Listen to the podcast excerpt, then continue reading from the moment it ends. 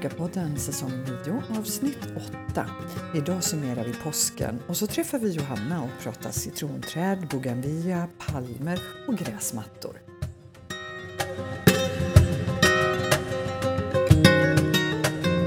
Hej och välkomna till Mallorca-podden. Det är jag som är Katarina och idag har jag inte med mig Helena utan idag har jag med mig Ulf. Precis, och eh, vi är ju hemma hos mig faktiskt och spelar in det här uppe i Alarå. Ja men det är ju jättemysligt och vad kul att ha med dig igen. Det var ju jättelänge sedan. Ja, vi har ju varit på lite olika ställen sen sist. Jag har ju inte varit här på Mallorca i alla fall på två och en halv månad utan njutit av den svenska västkustvintern. Ja, och jag vet att du har njutit av den amerikanska västkustvintern också. Just det, jag hann med en sväng till släktingarna där borta. Ja, härligt. Men nu är du tillbaka. Nu är jag tillbaks här och eh, ska vara här i några månader faktiskt framöver. Ja, så himla mysigt. Ja. Och det är ju jätteroligt att ni är här samtidigt som oss. Mm, det är gutt som Mm. vi säger i Kalmar.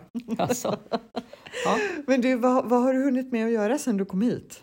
Sen jag kom hit har jag varit ute och cyklat med några riktigt duktiga cyklister eller snabba cyklister och då inser man att man kanske borde köpa en annan cykel eller också får man ändra sin, på sin kondis. Jag vet inte riktigt vilket det är. Jag tror det är cyklarna som är fel på. Nu är du som alla andra som tänker så här, materialsport, det är cykeln det är fel Det på. är cykeln det är fel på. Vi var i alla fall iväg en sväng till Campanet och fikade innan vi hastade oss hemåt innan solen gick ner. Eh, sen har vi ja, väl mest varit hemma här i våran eh, lilla by och tagit hand om vårat hus, sett till våran trädgård och sett till våra grannar och eh, umgås med dem lite grann. Ja, det är precis sånt som man vill göra egentligen, eller hur? Ja, det är fantastiskt Mm, och de ja. tycker det är roligt att det är folk som är i huset och så. Så Ja. det är roligt. Ja, vi har haft eh, ungdomar på besök, vår son och hans flickvän. Ja. Och det bara älskar vi ju. Det är ju så mysigt att få rå om dem lite, skämma bort dem. Mm. Och sen har vi naturligtvis njutit av påskfirandet. Just det. Mm. Ja. Och det har varit intensivt i Palma, eller? Ja, det, alltså det är det ju verkligen. Jag har ju varit här många år nu och följt det här påskfirandet med processionerna och jag blir på något vis lika tagen varje år. Och jag, jag sa det till Hans, min man, när vi satt och tittade nu att eh, jag, jag tycker det är så Alltså det berör mig för att jag, jag förstår och man märker att det här är så viktigt för majorkinerna eller för spanjorerna överhuvudtaget.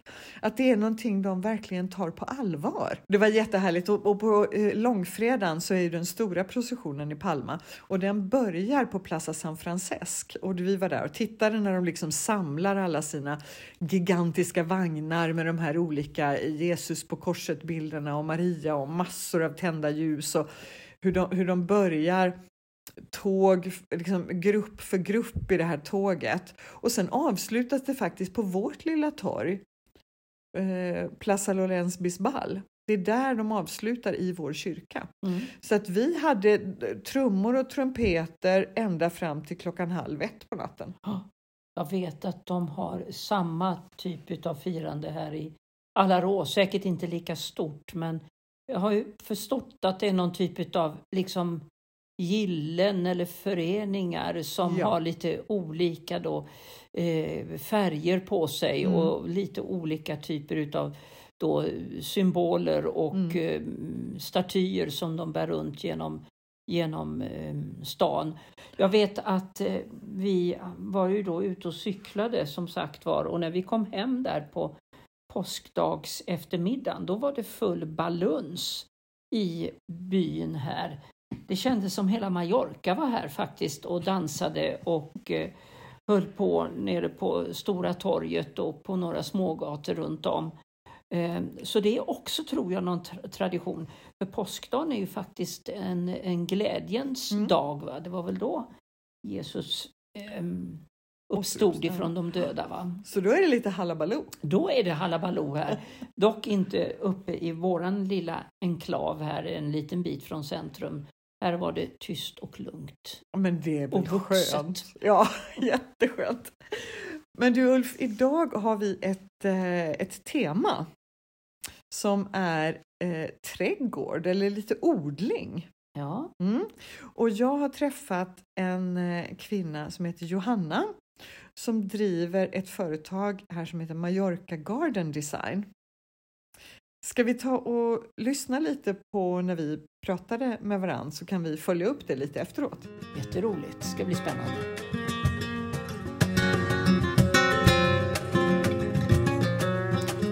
Då sitter jag här eh, tillsammans med Johanna Norlin. Hej! Hej! Välkommen till Mallorca-podden. Tusen tack, härligt att få vara här. Ja, härligt att få vara i mitt sovrum. Ja, men du är en underbar plats här att titta ut från fönstret och se de vackra platanerna som du har utanför. Så att, eh, Ja, det gladde mig att jag kunde bjuda på lite fina plataner när du kom hit som trädgårdsspecialist. ja, allt underbart. Du, berätta lite om hur kommer det sig att du är inte i mitt sovrum nu då? För det vet vi varför, men hur det är på Mallorca? Jo, eh, vi har ju bott här. Jag har bott här tillsammans med min familj i snart faktiskt fyra år eh, och vi bestämde oss eh, vid något tillfälle här där hemma i, i Sverige när det var som allra gråast att eh, det är nu eller aldrig att ta eh, beslutet att faktiskt eh, ta familjen och prova på att bo utomlands. Mm. Så eh, det är klart, det var inget som kom över en natt utan vi hade funderat på det ganska länge och eh, jag har själv bott utomlands tidigare när jag var yngre och även min man och vi har jobbat utomlands så att eh, det är ju en fantastisk upplevelse att kunna få göra det med sina, sina barn Mm. och även kunna få jobba här som sagt var, med. Så att, eh, Och hur kom Ja. det sig att valet föll på Mallorca? Vi hade tittat på lite olika ställen men vi kom fram till att eh, Spanien var ett bra ställe. Eh, varmt även på vintern, hyfsat varmt. Vi tittade också på ställen som Italien och Portugal. Eh, och sen så hade jag vänner här sedan tidigare på Mallorca som Mm. delvis lyckades eh, sälja in konceptet Mallorca tror jag till oss. Det är inte Eh, så svårsålt. Nej, det är ju inte det, men det är ju ett helt fantastiskt ställe och saken är att vi hade faktiskt aldrig, jag har varit här en, en gång tidigare på Mallorca tidigare. Så det är inte så att jag egentligen har någon förankring till Nej. Mallorca på det sättet. Men nu är ni här. Ja, så det är underbart. Ja, mysigt. Och du jobbar med det du är utbildad för. Mm, Mm. precis, så att jag, är- jag är egentligen utbildad eh, som något helt annat och har en annan bakgrund. Men för ett par år sedan så kände jag att det var dags också att göra någonting annat mer kreativt. Eh, Mm. Och kunna jobba mer kreativt. Så att då tog jag steget att eh, omskola mig. Så jag började läsa på distans en utbildning i London till eh, trädgårdsdesigner. Så jag gjorde det parallellt med mitt jobb eh, och det var också då i samband med att vi tog steget att flytta hit. Och ditt företag heter Mallorca Garden Design. Stämmer. Mm. Och vad gör, vad gör ni? Vi, eh, ja kort, vi hjälper folk att eh, skapa den här fantastiska trädgården som de är ute efter. Eh, och när vi gör, vi gör ju både design och själva byggandet utav trädgård. Eh, Ah, ja, så ni håller i spaden också? Nej, inte riktigt. Det finns ju en föreställning, många som tror det, att vi är kanske mer som trädgårdsmästare och inget ont om trädgårdsmästare för det är fantastisk hjälp att ha i, i trädgården. Men vi eh, ritar, börjar med att rita och planera upp trädgården och allt som ska vara i trädgården. Det kan vara allt Mm. från, eh, förutom plantorna såklart, pergola, och solskydd, uteplatser och så vidare. Ja, ja, hela rummet så att säga. Precis. Och se till att det, att det funkar eh, tillsammans med huset. Mm. Ibland är det ju eh, kanske huset inte ens finns där och ibland så är det där och det finns en trädgård redan. Så att det är lite olika förutsättningar Mm. när vi får en nya uppdrag. Mm. Och här finns ju alla förutsättningar egentligen, men det finns ju också alla faror, tänker jag, Ja, med precis. tanke på klimatet. Ja, det är det. Eh, jag tänker att det är en fördel för att här, alltså förutsättningarna här är såklart annorlunda när man har en trädgård. Eh, trädgården växer och frodas hela året kan man säga. Eh, egentligen går den ju in i en eh, viloperiod under sommaren. Då är det som allra varmast. Men eh, det går också för oss att jobba i trädgården med trädgårdarna, trädgårdarna hela året. Så det är Just det, underbart. för om du skulle ha haft samma jobb i Sverige, då hade ni haft en, en period när ni egentligen bara fick jobba administrativt och Ja. rita och skapa och så vidare. För planter, göra själva planteringen går ju inte året runt hemma. Nej men precis, jag tänker nog att det är lite så att det är. Då är det nog mer rituppdrag. Man har en ganska lång period där man bara fokuserar på rituppdragen och sen när de sätter igång i, i kanske i april, maj då, då är det full fart. Medan här gör vi både ritning och anläggning under hela året i, i princip ska jag säga. Ju, juli, augusti, de varmaste månaderna är det inte så mycket äh, ny anläggning utan Nej, mer skötsel. Men annars kan man säga att du kan börja anlägga din trädgård här när som helst på året, förutom när det är som varmast. Ja, precis. Allra bäst är ju om man kan, så man kan börja på hösten skulle jag vilja säga, eh, eller så tidigt som möjligt på våren. Ja, för då får växterna lite tid på precis, sig. Precis, precis. Så börjar man eh, sent, säg att man börjar kanske oktober, november, då har man ju ett par månader innan man kommer in i den varma perioden igen. Mm. Så det är bra. Ja. Och nu pratar vi trädgård, men jag tror att ganska många som bor här nere, som jag till exempel, man har krukorna att förlita sig på. Mm. Mm. Men jag tänker att det är ungefär samma regler som gäller där. Ja, det är det ju. Det är lite, lite andra förutsättningar, men det är, man ska, det är många saker som man behöver tänka på också när man har en, en, eh, en uteplats eller patio eller terrass. Eh, och det är ju de här sakerna som, som, som ta en sån sak, sak som bevattning eh, exempelvis. Det är ju inte ett, ett måste i Sverige. Det kanske var bekvämt, men här måste man ha en bevattning. Mm. Om man då inte väljer kanske en anlägga en kaktusträdgård Ja. på sin balkong. Jag det kan på- man också göra, det kan vara jättehäftigt. Men, Jag är eh, på väg till en Ja, kaktusträdgård men tror varför inte? Det kan vara eh, spektakulärt det med. Men det, automatbevattning är ganska vanligt. Ja, precis. Det, det installerar vi alltid. Mm. Och då har man, då ligger det som, som slangar som mellan de olika växterna och så har man en liten eh, batteridriven eller eldriven manik på kranen som pytsar ut lagom mycket vatten. Precis, precis. Och där är det ju exempelvis, har man redan en existerande terrass eller balkong så, eh, och en, en, eh, en kran på väggen så kan man ju koppla det. Är det så att man vill göra om sin terrass från början och ska lägga, lägga in ny sten och så vidare eller trall eller vad det kan tänkas vara, då kan man ju redan då i det, i det skedet försöka dölja slangarna, det är ju inte det finaste som finns, eller, eh, ja, så att det inte syns. Eh, men jag tror, sen så tänker jag ju som när man har en terrass att man ska tänka oavsett, eh, om man, låt säga att vi har en liten terrass eller en balkong, eh, så tycker jag att man ska tänka exempelvis att man ska ha stora krukor, hellre få stora krukor så man kan skapa någon, någon effekt på, på den lilla platsen man har. Mm. Det är väldigt vanligt att man annars köper alldeles för små krukor, alldeles för många, så det blir lite, lite duttigt. Mm. Åh, det är väl det felet många gör, många av oss gör när det gäller inredning också. Färre men värre är det klassiska ju, att man ska Ja. tänka på.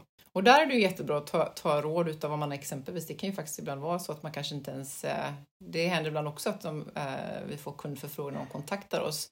Och det kanske inte alltid är så att de behöver en trädgårdsdesigner utan det kanske är en, en väldigt, väldigt bra trädgårdsmästare man behöver Mm. eh, för rådfrågning och eh, val av ett, ett par växter exempelvis.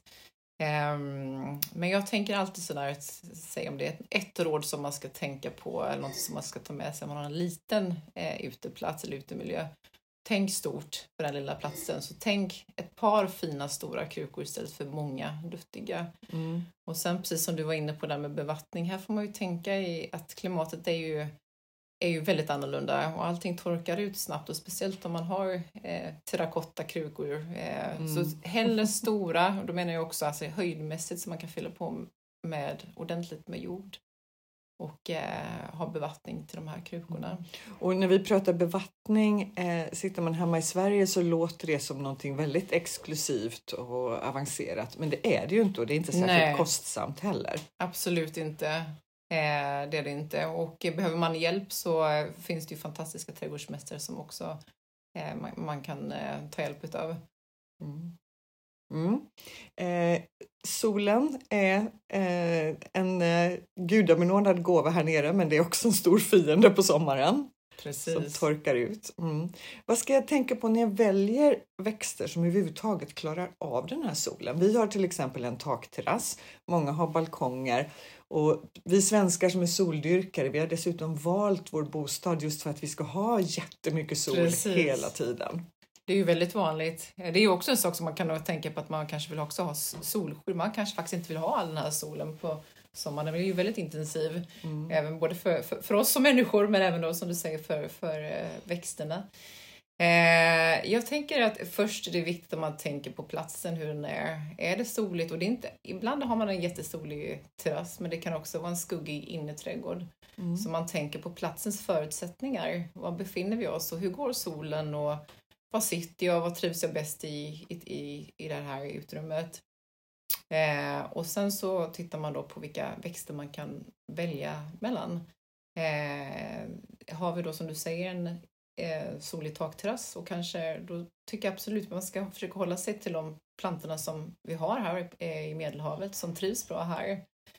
Eh, kanske inte då, eller jag skulle avråda från att välja kanske mer exotiska växter som inte då riktigt trivs här på Mallorca. Mm. Och när du eh. säger det, plantor som vi har här, vad, vad är det? det... Ja, precis. Palmer? Ja. Ja, nej men eh, tjockbladiga växter, om man, om man inte ska nämna några namn sådär, så tänker jag man ska titta lite på eh, bladen. Om man tänker sig som ett olivträd exempelvis, den här grågröna, det brukar mm. vara en bra indikation att bladen är tjocka. Eh, och att de, är, att de, de tål, är torktåliga. Eh, och att de är då, trivs i vårt klimat här. Just det. Mm. det är superviktigt. Mm. Många drömmer om apelsinträd, citronträd mm. i en liten kruka. Ja, ja, Nej, men det är underbart. Det kan man också ha, absolut. Det är väl, eh, det är väl drömmen om Medelhavet tror jag. Det är väl att ha en, en vacker, ett vackert apelsin, vackert citrusträd på sin terrass. Ja, eller jag. hur? Ja. ja, jag har också varit där. ja. Nej, det är inget fel med det. Det kan man absolut ha. Men man kan ju också tänka andra träd eller faktiskt eh, buskar. Eh, och buskar som är större, de kan man ju exempelvis som har ett vackert grenverk eller vackra mm. grenar eller vad heter det, vacker stam eller stammar. Man kan ju forma så att man får en, en eh, vacker krona på dem också så att det blir som ett mindre träd. Ja, just det, fast att du bara har möjlighet att odla i kruka. Precis, absolut. Ja. Så det ska mm. man inte vara rädd att titta runt vad som finns i sin lokala handelsträdgård och och fråga också där om råd. Det mm. tycker jag absolut mm. man kan göra. Men lite för det här det med apelsin och citronträd, är det möjligt att överhuvudtaget få dem att leva och må bra i kruka? Ja, alltså generellt så eh, mår de ju alltid bättre när de får mycket jord och står i en trädgård. Men det går absolut med en stor att eh, ha dem i en större kruka. Men som, mm. som jag sa tidigare, jag tror att det är, jätte, eller det är jätteviktigt att man har en en stor kruka med, med ordentligt med jord, vatten eh, och att man tillför näring till dem också. Just det, man ska pyssla om saker sina växter ska, också. Ja. ja, men jag tror det, det, det är det som nere. kanske blir, man, man, man tänker att den står där och ska kanske sköta sig själv med bevattning, men det är, den behöver ju mycket kärlek också, det vi sätter mm. i våra krukor. Även här nere? Absolut, absolut. Mm. Någon annan växt som jag tänker på är, ser helt fantastisk ut när man är i byarna och vandrar. Det är bougainvillea. Mm. Alltså de bara svämmar ju över. Precis. Och det är också något jag har försökt med, en liten pinne i en kruka. Ja, mm. de, kan vara lite, de kan faktiskt vara lite långsamma i, i starten men sen när de väl har etablerat sig så kan de bli ju, klara de mesta förutsättningarna. Mm. Eh, och man, precis som du säger, man ser ju dem nästan övergivna överallt och de bara ja blir gigantiska. Ja, de nästan tar över. Ja, men precis. Mm. Så att eh, jag tror en av de vanliga eh, misstagen, om man nu ska säga så, är väl att, att, att eh, de inte får tillräckligt mycket med jord, vatten eller näring och sen kanske står på en plats där de inte riktigt trivs heller då. Mm. Så när du handlar dina växter på plantskolan så mm. ska du plantera om dem i större kärl när Absolut. du kommer hem direkt. Absolut. Ja. Och lämplig jord finns förstås på plantskolan också. Precis, och det kan man höra med dem och köpa. Är det inte så mycket så kan man ju köpa de här vanliga eh, större eh, plastsäckarna mm. med jord. Mm. Eh, gärna eh, att man kan förhöra sig lite var jorden kommer ifrån eh, och som sagt var det så att man kanske har ambitioner att anlägga en liten köksträdgård så ska man ju ha specialgjord för just det och det tycker jag absolut man kan välja lite att välja ekologiska alternativ där mm. också. Mm. Och köksträdgård är ju spännande. Kryddor, det är ju alltid roligt det är att ha. Underbart. Ja, precis. är det. det är och torrtorrt med. Och, ja, och vackert är det och luktar underbart. Precis. Ja. Vad, är det samma utbud här som i Sverige ungefär? Ja, här, här eh, kan man ju nästan få tag på det året runt kan man ju säga. Det beror lite mm. vad man är ute efter.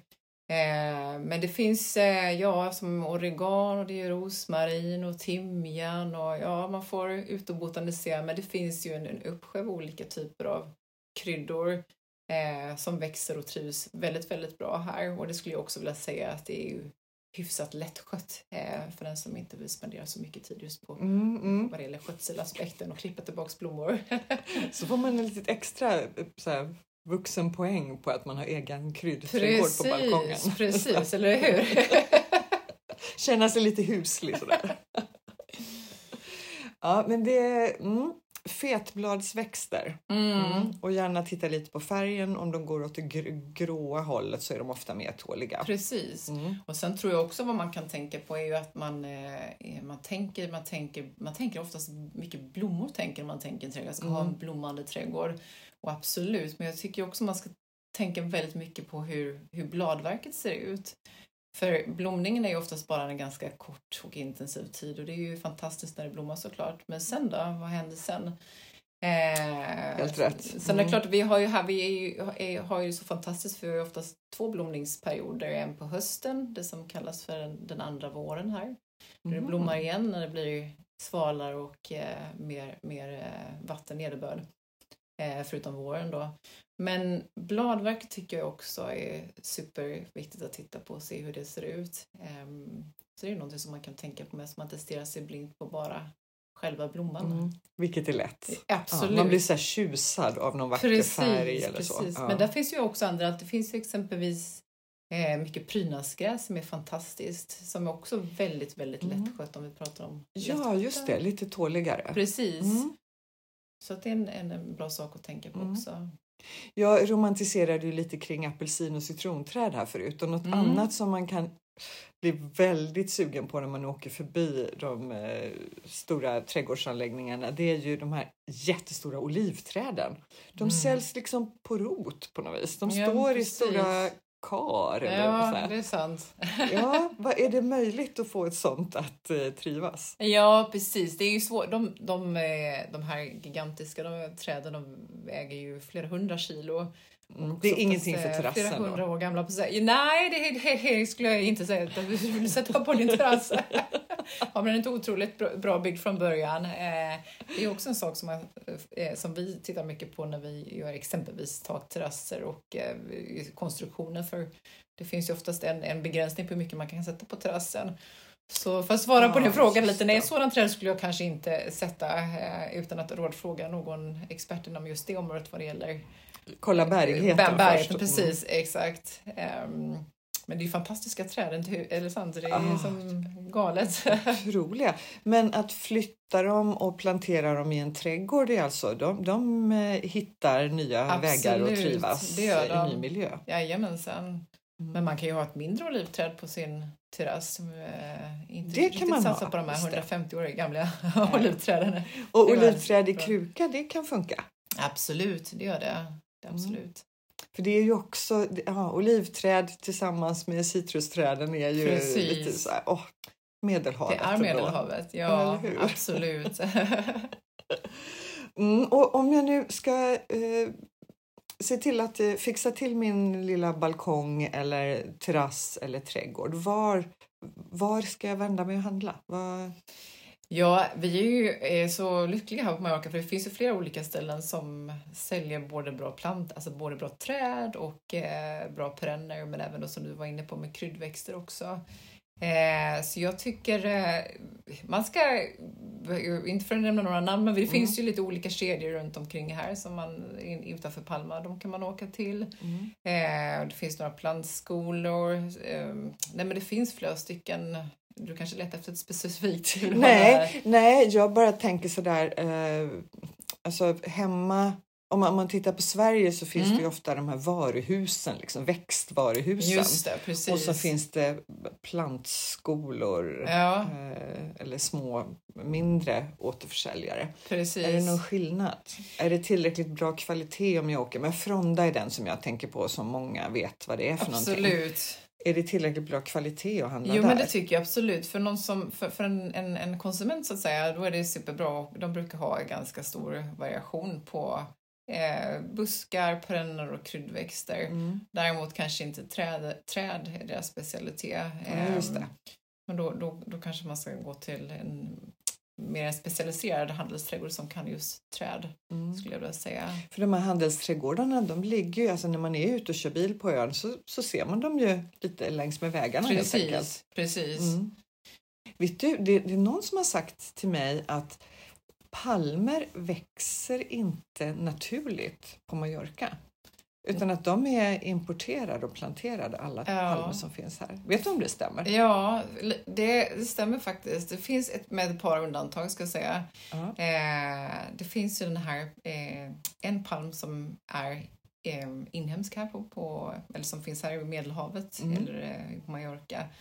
Eh, Ch- Chemerops humilis heter den. Jag tror den heter väderkvarnspalm. Kan den heta så på svenska? Jag är lite osäker Ja, nu. ja. Men man ser den ute i naturen och om man ser någonting ute i naturen då kan man nästan säga 100% säkert att den här är härifrån. Mm.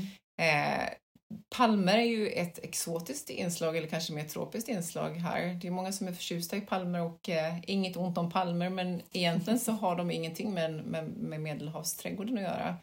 Eh, det finns ju eh, palmer från Kanarieöarna exempelvis och från andra ställen runt om i världen. Mm. Men det är inget egentligen som hör hemma i den Så de här höga eleganta palmerna längs med strandpromenaden, de, De är inte härifrån. Nej. Nej, det är de inte. Nej, jag, jag, Men de är ju häftiga. Ja, de är jättehäftiga. Och, eh, kikar man på Instagrambilder och så vidare från Mallorca så är det väldigt mycket sådana palmer med. Precis. Nej men de är effektfulla, det är de absolut. Ja, härligt. Du, eh, jag förstår att du hjälper till med ganska så stora anläggningar, både Mm. privat och lite mer alltså företag och Ja, vi, vi, vi kan miljö. göra båda två. Nu eh, f- har vi just nu är det bara privat, eh, privata kunder eh, som vi arbetar med. Mm. Och en del ganska spektakulärt. Ja, det är det. Just nu har vi, vi har, vi har faktiskt ingen svensk kund nu. Eh, det är alltid trevligt när vi får det, men eh, det har vi inte just nu som vi jobbar med. Men, och de som vi har just nu det är större finkaträdgårdar eh, på lite olika ställen runt om på Mallorca. Och, nej, men fantastiska kunder. I början, det är inte alltid, många av våra kunder de bor ju inte här året runt utan det Nej. kan ju vara kunder som det är deras andra, tredje bostad, fjärde kanske till och med så de kan komma här lite till och från. Mm. Så ibland har man inte ens möjlighet att träffa kunden själv faktiskt eller de kanske blir företrädda av ett ombud eller liknande och sen när en bit på väg in i, i, i själva designarbetet då, då Mm. kanske de kommer hit. Och har de, alltså kan du, har, vad är det knasigaste du har gjort? Har de så här orimliga önskemål? Eh, ja, det finns det. det absolut.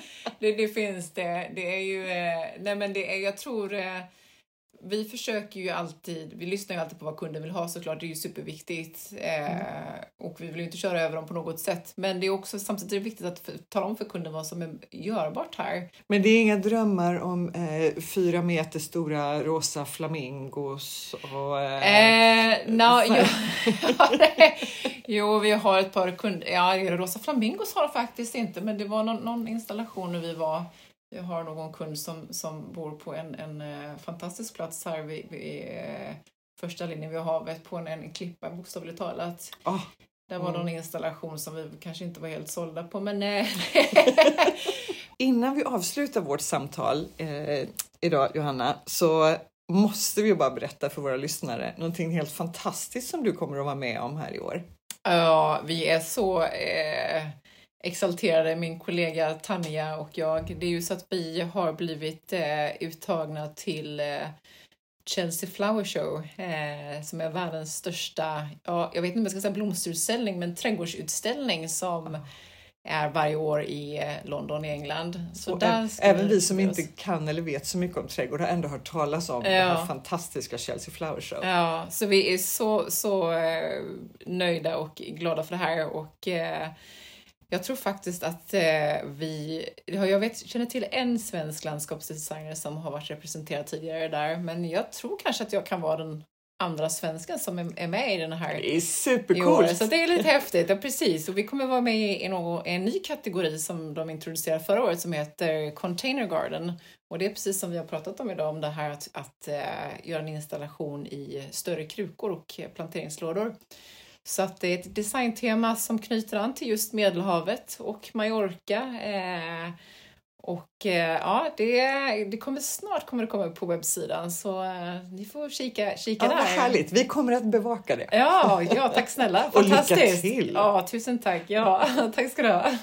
Med de orden så önskar vi våra lyssnare jättelycka till med om det nu är trädgård eller en liten kruka på balkongen. Ja. Tack så jättemycket! Ja, tack snälla du för att jag fick komma hit. Underbart.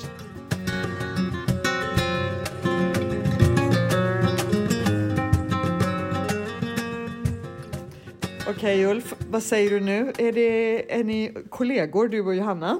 Jag har visserligen en trädgård men jag kan nog inte påstå att eh, jag har samma kunskaper som hon eh, visade här. Det var jätteroligt att lyssna på henne. Ja, visst var det härligt? Ja, verkligen.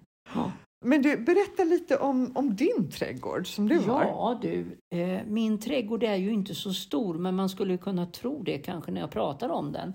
Den är cirka, mm, vad kan den vara, 50 kvadratmeter stor, eh, stenlagd med ett stort citronträd i mitten på gården, höga murar runt om och så är det en lång rabatt som går längs ena sidan. Egentligen är det som en patio. Är det så kanske? Ja. ja. Ja, jag tycker Mm, nog det. ja. Ja. Mm. Men den här då 7-8 meter långa rabatten, den är kanske 60 centimeter bred eller något liknande. Och hur mycket växter får man inte i en sådan? Det är så roligt för när jag tycker att den, jag har ju tyckt nu under flera år att den har varit full Ja, och ändå varje gång vi kommer så berättar ni om nya växter ni har planterat. precis. Jag tror aldrig vi säger någonting om det vi slänger. Det Nej, finns säkert ni sådan. slänger- Jag tror inte ni slänger någonting. Nej, jag tror faktiskt inte det. Vi lyckas hitta ett litet hörn till för någonting. I våran rabatt så har vi då eh, ett antal citrusfrukter. Vi har en pomelo, om du vet vad det är. Ja, det är de här Ja. stora. Jag tror Mm. att det är typ grapefrukt. Ja, det är lite större och sötare än grapefrukt. Jaha, det låter ännu bättre.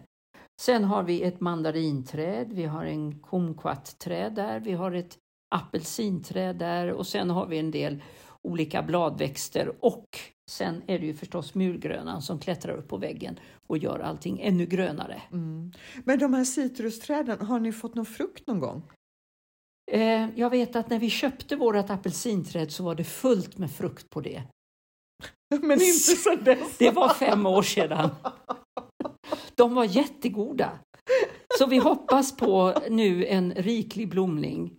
Vårat citronträd däremot, det har ju alltid väldigt mycket citroner. Vi hade faktiskt en arborist eh, en som beskär träd. Han var här idag och tittade på vårt träd och han kommer hit med sin, sin eh, såg på måndag eh, om några dagar alltså och ska försöka fixa till det så att det kommer att trivas ännu bättre. Men där får vi ju alltid väldigt mycket citroner på just vid den här tiden på året. Och precis som eh, jag, jag tror att jag pratade med Johanna om det, att det är lite enklare att eh, ha citronträd än apelsinträd. Är det så? Ja, Ja. De, de, är, de är lättare. Alltså, vi älskar ju ert citronträd. Ni försörjer ju oss med citroner. Ja, vad roligt. Det är Ja. toppen. Men sen är det ju också bra med träd, va? om man nu inte ska vara här hela tiden. För träd och buskar eh, klarar ju sig lite bättre utan vatten på Mm, något sätt. mm. Va? Det är, I alla fall om de har fått etablera sig. Men hur gör ni? Vi konstaterar att ni köper ju nya växter hela tiden och utökar Ja. er trädgård med. Men var handlar ni någonstans? Hur vet ni vad ni ska köpa för något? Ja, det vet vi ju egentligen inte. Vi frågar våran då man som står där i den, i den vad heter det? Plantskolan, Plantskolan, Ja. där vi handlar våra växter. Och det är nere i Santa Maria, ett ställe som heter Vivers, som ligger där. Och det är ett litet sömnigt ställe, men eh, de känner igen oss och vi känner igen dem. Och vi går runt där och tittar på plantorna som finns och eh, Och så tycker vi att det där skulle väl vara fint i våran lilla trädgård och så pratar vi med dem där. Försöker prata i alla fall. Och eh, de ger oss råd och så. Va? Och det är jättetrevligt faktiskt. Det, ja, så långt kommer vi i våra försök när vi ska försöka få lite bättre koll på läget. Ja. Ni har en jättemysig patio eller liksom bakgård. Den är ju ja, den är jättehärlig och den är verkligen prunkande grön. Jo, men det är ju grönskan och sen är det skuggan som grönskan ger som är viktig för Jo- oss i alla fall. Johanna och jag pratade ju om bevattning men ni har ingen bevattning. Ja, så vi har ju våran granne.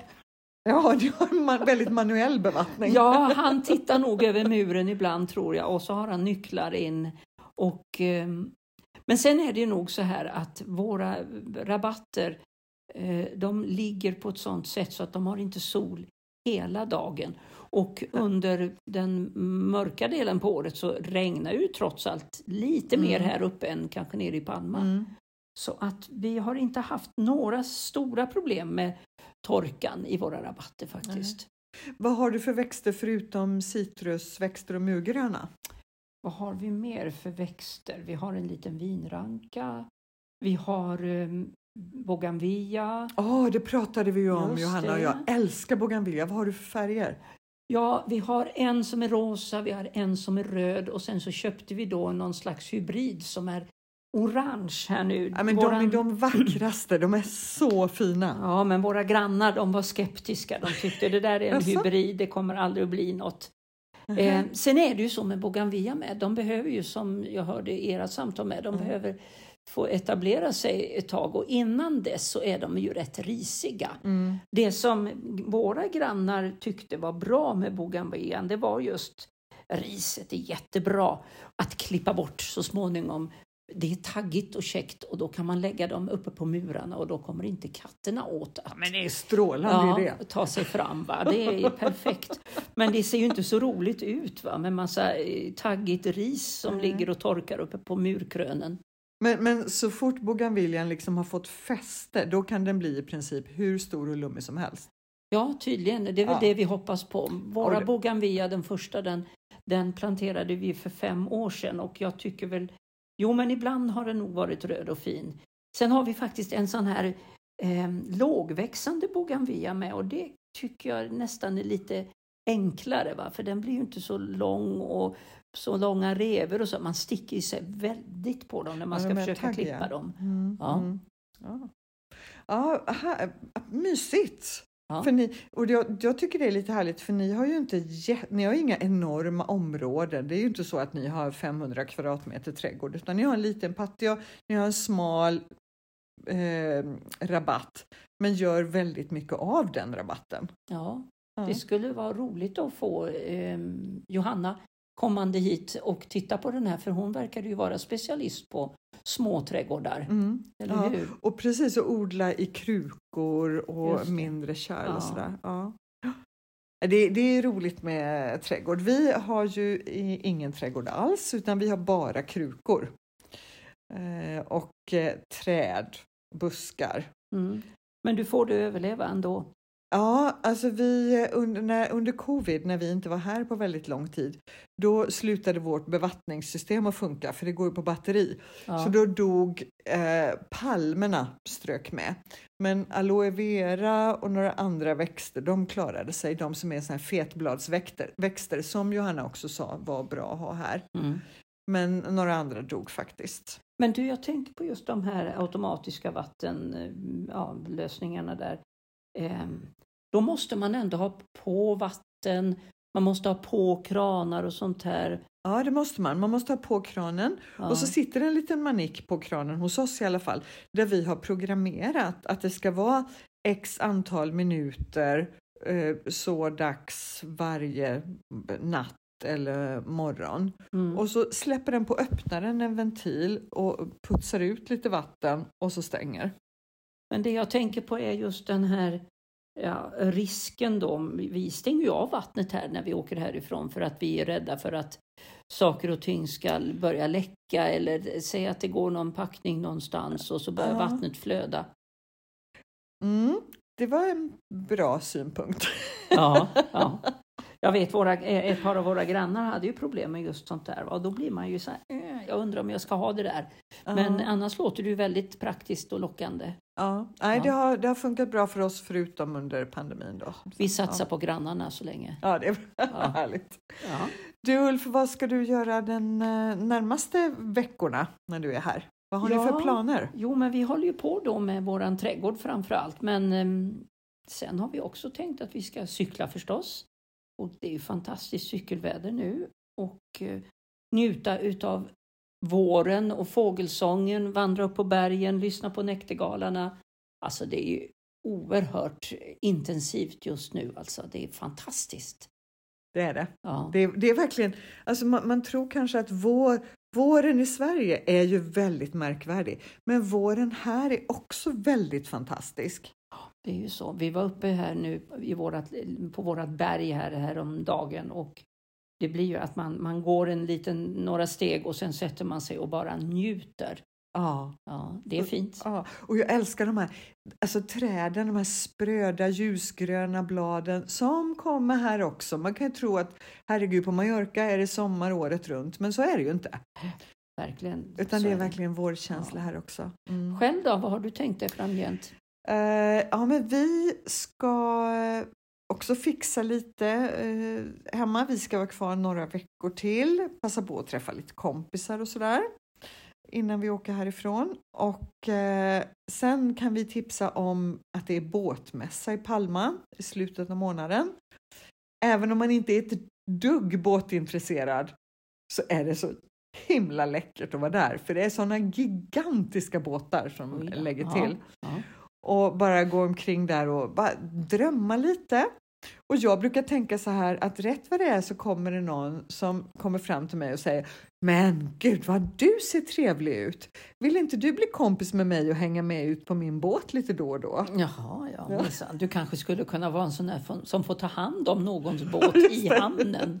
Jag har förstått att det är många båtar som ligger nere i hamnen i Palma som ligger där i princip eh, den mesta tiden och tas om hand om då någon som eh, kollar att allt är rent och snyggt och, fungerar. Så är det definitivt och jag Ja. råkar veta att just nu eh, så håller man på att fixa till bland annat Eric Claptons lyxbåt som han har här med plats för 12 eh, kojor. Den, ligger inpl- den är inplastad just nu och det arbetas för fullt. Och eh, The Edge från Youtube. Han har också en jättestor båt som ligger här som håller på att fixas inför sommaren och det är massor av andra lyxbåtar som där man liksom filar och slipar och målar och städar för att nu alldeles snart ska deras ägare komma hit. Ja, minsann. Ja, man får väl kanske ta sig en sväng dit ner när man har jobbat färdigt i trädgården. Då. Just det. Ja. Precis. Men du, eh, då eh, säger vi tack för den här gången tror jag. ja, och så hörs vi snart igen. Det gör vi och som vanligt så avslutar vi med en spansk låt och den här gången så är det Denise Rosenthal och eh, Mala Rodriguez med en låt som heter Agua Seguro. que no quiero ser. No, nunca pregunté que estaba mal o estaba bien. Mi única verdad es no ceder. Soy suficiente, soy muy valiente, poco obediente,